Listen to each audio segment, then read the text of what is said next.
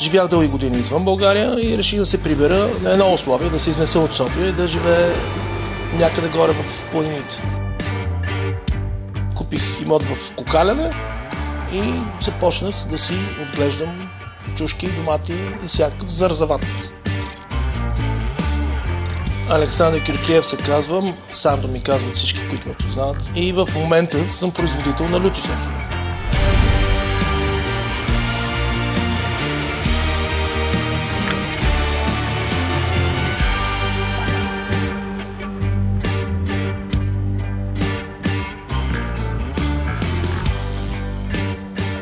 сме големи, но гледайки обратно към времето, когато започнахме с две тенджери и двама човека, сме големи. Да, имам около 22 човека персонал. Общо продуктите ни надхвърлят 80 продукта, различни люти продукти. Абсолютно гаражен бранд бяхме. Първо започнахме с тенджери в кухнята. С експериментите с лютите сосове, люто кашляш, отваряш върти прозорци, нали, кихаш, проветряваш, връщаш се, продължаваш, сипваш. Не е подходящо за една кухня, в която нали, имаме хора, котки, животни, така че дори котката ни изчезна за някакво известно време. Гаражните времена бяха жестоки. Значи от кухнята бях изгонен, така че пригодих гаража в лаборатория. Изкарах всички, всичко навънка и просто си го направих с плочки, с плотове, както си трябва, с малко по-добра абсорбация и започнах там да си умирам сам.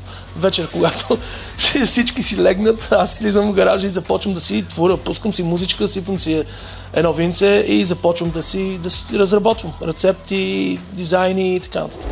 Капсицинът удря нашите рецептори.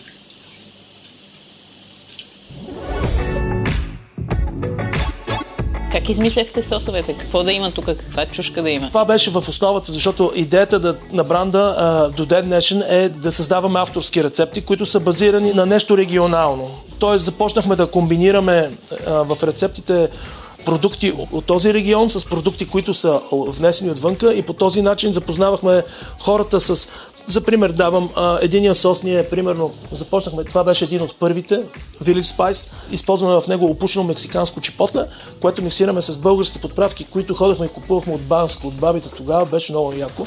С какви пари започнахте? Имаше ли готови пари или не? Не, зиро.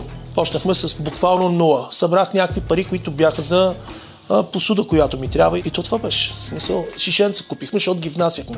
Да сме вложили примерно 1000-1500 лева за начало да почнем. Чак, чак ми звучи невероятно. Е, ма то ние, нали ти казах, началото си го правихме за майтап. То не беше като бизнес проект, който имаш бизнес план как ще се развие в следващите 6 месеца, 12 месеца. Правиш нещо и го изкарваш на пазара, докато си пиеш с приятелите бира на Крафт Бир фестивал, те се разграбват и кажеш, окей, сега трябва да намеря повече пари, за да направя повече сочета. И това е до ден днешен модела, по който работиме. Трябва да намерим повече пари, за да направим повече сочета.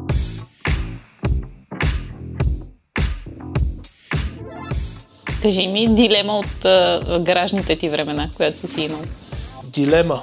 Дилема колко искаш това нещо да прерасне и, и дали искаш ли да прерасне тази романтика, ще продължи ли или просто ще стане една машинална операция, която може да не те кефи в един момент. И какво стана? Как се разреши дилемата? И решихме да, да продължаваме напред. За сега е микс между романтика и машинална операция, която се случва. Романтика в един огромен цех има тук близо до летището. Да, само че не съм аз там да, да бъркам казана, което, нали... Кога спря да бъркаш казана? И когато имах е, тази купчина с фактури и документации, които трябва цял ден да подпълвам, за да бъдеш а, нали, легален, да можеш да се погрижиш всичко да, е, да е наред, а, на тези хора да са им платени заплатите, найемите да са покрити. Изглежда ми, че а, стана малко тъжен, като започна да ми говориш за купищата фактури. Да, почувствах се носталгично. От е, две години се опитвам отново да влезна обратно там, където искам да бъда. Разбираш? Да, да твориш, да правиш. Сега е трудно. Сега, като трябва да създавам нови рецепти, трябва да е за сметка на, на нещо друго. А, обикновено това нещо друго е семейството ми. Липсват ти уния времена. Да. Какво? Добре, ясно е какво ти е взело това, че бизнеса се, се е разраснал. Какво ти дава обаче и как изобщо усети, че бизнеса расте, че нещата върват в правилната посока? Как построи а, система? Казват, че бизнесът става бизнес, когато има система, когато може да функционира и без тебе. Още я строиме тази система. Не вярвам, че моят бизнес може все още да, да мине без мене. Разбираш, когато излезеш от твоя балон. А твоя балон, като казвам, не е да продадеш твоите 20 сощчета на фермерски пазар. Когато магазини почват да ти звънят, тези магазини а, продават стоката, която купуват от тебе и се връщат, започват repeat order. Когато започваш да изнасяш стока за чужбина, те също ти звънят, приема се навънка. Тогава а, разбираш, че реално имаш нещо и трябва да го развиваш. И то всичко останало е неизбежно. Ти не можеш да спреш. Когато изхранваш 15-20 човека, взимат заплати началото на всеки месец и си изхранват семействата, и, и, и ти включително осъзнаваш, че всъщност имаш някакъв бизнес. Какво ти дава това? Дава ти кефа, това за което си говорихме по-рано, че, че ще се развиваш, че имаш нещо, че си създал нещо, което е успешно, но от друга страна е, е доста отговорно. И дава ти малко страхове. Защото вече не си само ти и жена ти. Имаш и други хора навързани и при една твоя грешна стъпка може да доведе до последици, които ще ефектират и други хора. Как ги бориш страховете?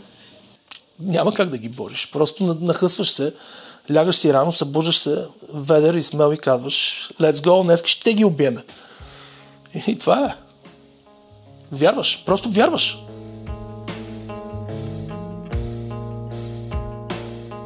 най-големият провал, който имахме е, може би още в самото начало. Защото идеята ни, когато тръгнахме да правим лютисовчета, беше да не, да не навлизаме в целият този филм с производство, с разрешителни и така нататък. Идеята ни беше да създаваме някакви рецепти и да ги даваме на, на някой друг да ни ги прави. Пуснахме една голяма поръчка. Голяма поръчка беше, пуснахме по 300 а, от вид, нали, 1000 сочета сме пуснали, което всичките им пари ги наливаш в тази поръчка. Събираш някакви пари, даваш ги в тази поръчка и казваш, те ще се завъртат по коледа и ние ще сме супер и после ще направим нова поръчка и нова поръчка и така ще се развиваме. Дойдоха тези сощета, аз само като ги видях, знаех, че нещо не е уред, защото цветовете не бяха, ние много играем на цветове. Българин карат не беше такъв, беше по-скоро някакъв кафяв.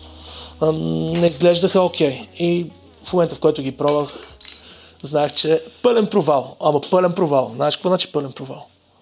Всичко в мивката всичко в мивката и какво правим? Запретнахме ръкави и обратно тиганите на печката, бам-бам-бам, за да спасиме положението за коледа. Но просто тогава в един момент седнахме и почнах да мисля какво правим от сега на сетне. Това няма да работи, очевидно. Трябва ти да си го направиш. И колкото да не исках, се пуснах по тази линия, защото нямаше друг начин. Нали? Просто трябваше да спрат там или да продължа напред. Тогава си отворихте цеха ли? И тогава отворихме един цех, един малък цех в Бояна.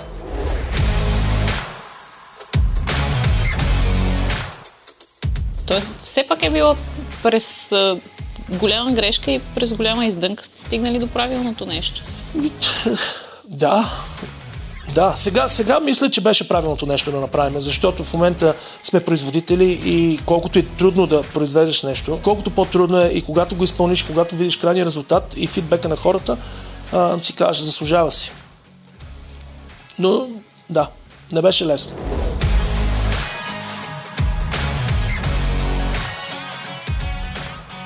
Други провали са редовните провали, които а, всяка година ти поднася майка природа, защото два месеца пълна суша. Няма, нали, окапват им цветовете на растенията. Съответно, те не могат да вържат. Проблем. Друга година е два месеца нон-стоп дъждове. Растенията умират по този начин. Окапват цветовете. Е проблем. Какво ще правиш? Какъв ти е план Б? Но гледаме всеки дефект да го направим в ефект. Казвам ти типичен пример. А, примерно зарязаха ни хората, които трябваше да ни помогнат с брането. И от тук кола, директно събиране на екип, 10 човека, отиваме, береме в дъжда, в кълта, с бутуши, береш и береш всичко. На зелено, на жълто, каквото имаш чушка, знаеш, че това ти е последен шанс да прибереш каквото можеш. И тогава реално направихме а, този хелход, който с зелените чушки, защото обикновено чушката трябва да е перфектно зряла, за да каквото и да е. Той изчезна някъде. Тогава казахме, дайте да направим един с зелени каролинари, преди с да е гаден цвят, да е тиквен, да е такъв, да е хорабъл за, за Хелуин. И го направихме. Той постана много як с, на основата на тиква, да е тематичен.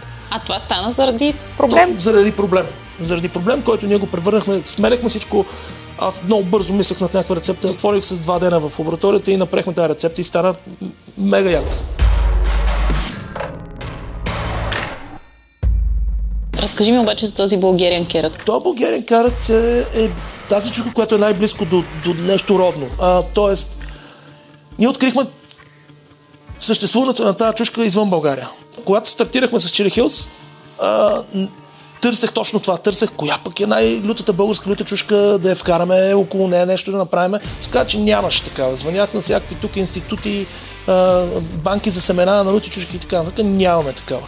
И когато открих тази Bulgarian Carrot, бяхме в Штатите, върнахме семена от нея и ги насадихме тук и видяхме, че буквално на нашите условия тя много бързо се аклиматизира и расте. Ти знаеш, че тя е от този регион. Ето тази. Това ли е? Да. Тя е сушена, но когато е а, сурова, е наистина като морков. Тя е с формата на морков, с цвета на морков. И оттам идва оприличаването. Затова се казва Bulgarian Carrot. И това е вашата кауза? Това е нашата кауза. Да популяризираме тази чушка и, и да произвеждаме продукти с нея а, и да я популяризираме не само в България, ами и извън България. Защото е готино да си купиш Bulgarian Carrot Hot Sauce от България. В смисъл, яко е. Е, това е най-лютата чушка в света. Каролина Рипър се казва. Много е характерна с все това връхче, където имаш като скорпион, което е. И е сериозна люта. В България гледаме тази чушка също. Много е сериозна, много трудна за отглеждане. Сушиме я в сушилнията. Дълъг е процес. Докато стигнем до този етап е доста дълъг процес. Това е да, за, люб... за най-смелите. Това е а, много е люта, но и много вкусна, много ароматна. Няма да те карам да я помиришиш, защото ще почнеш да кихваш автоматично. Рисковете в тази професия са каквото и да правиш, не си пипай кожата или очите или други части на тялото, след като си пипал тази чушка, защото ще страдаш много.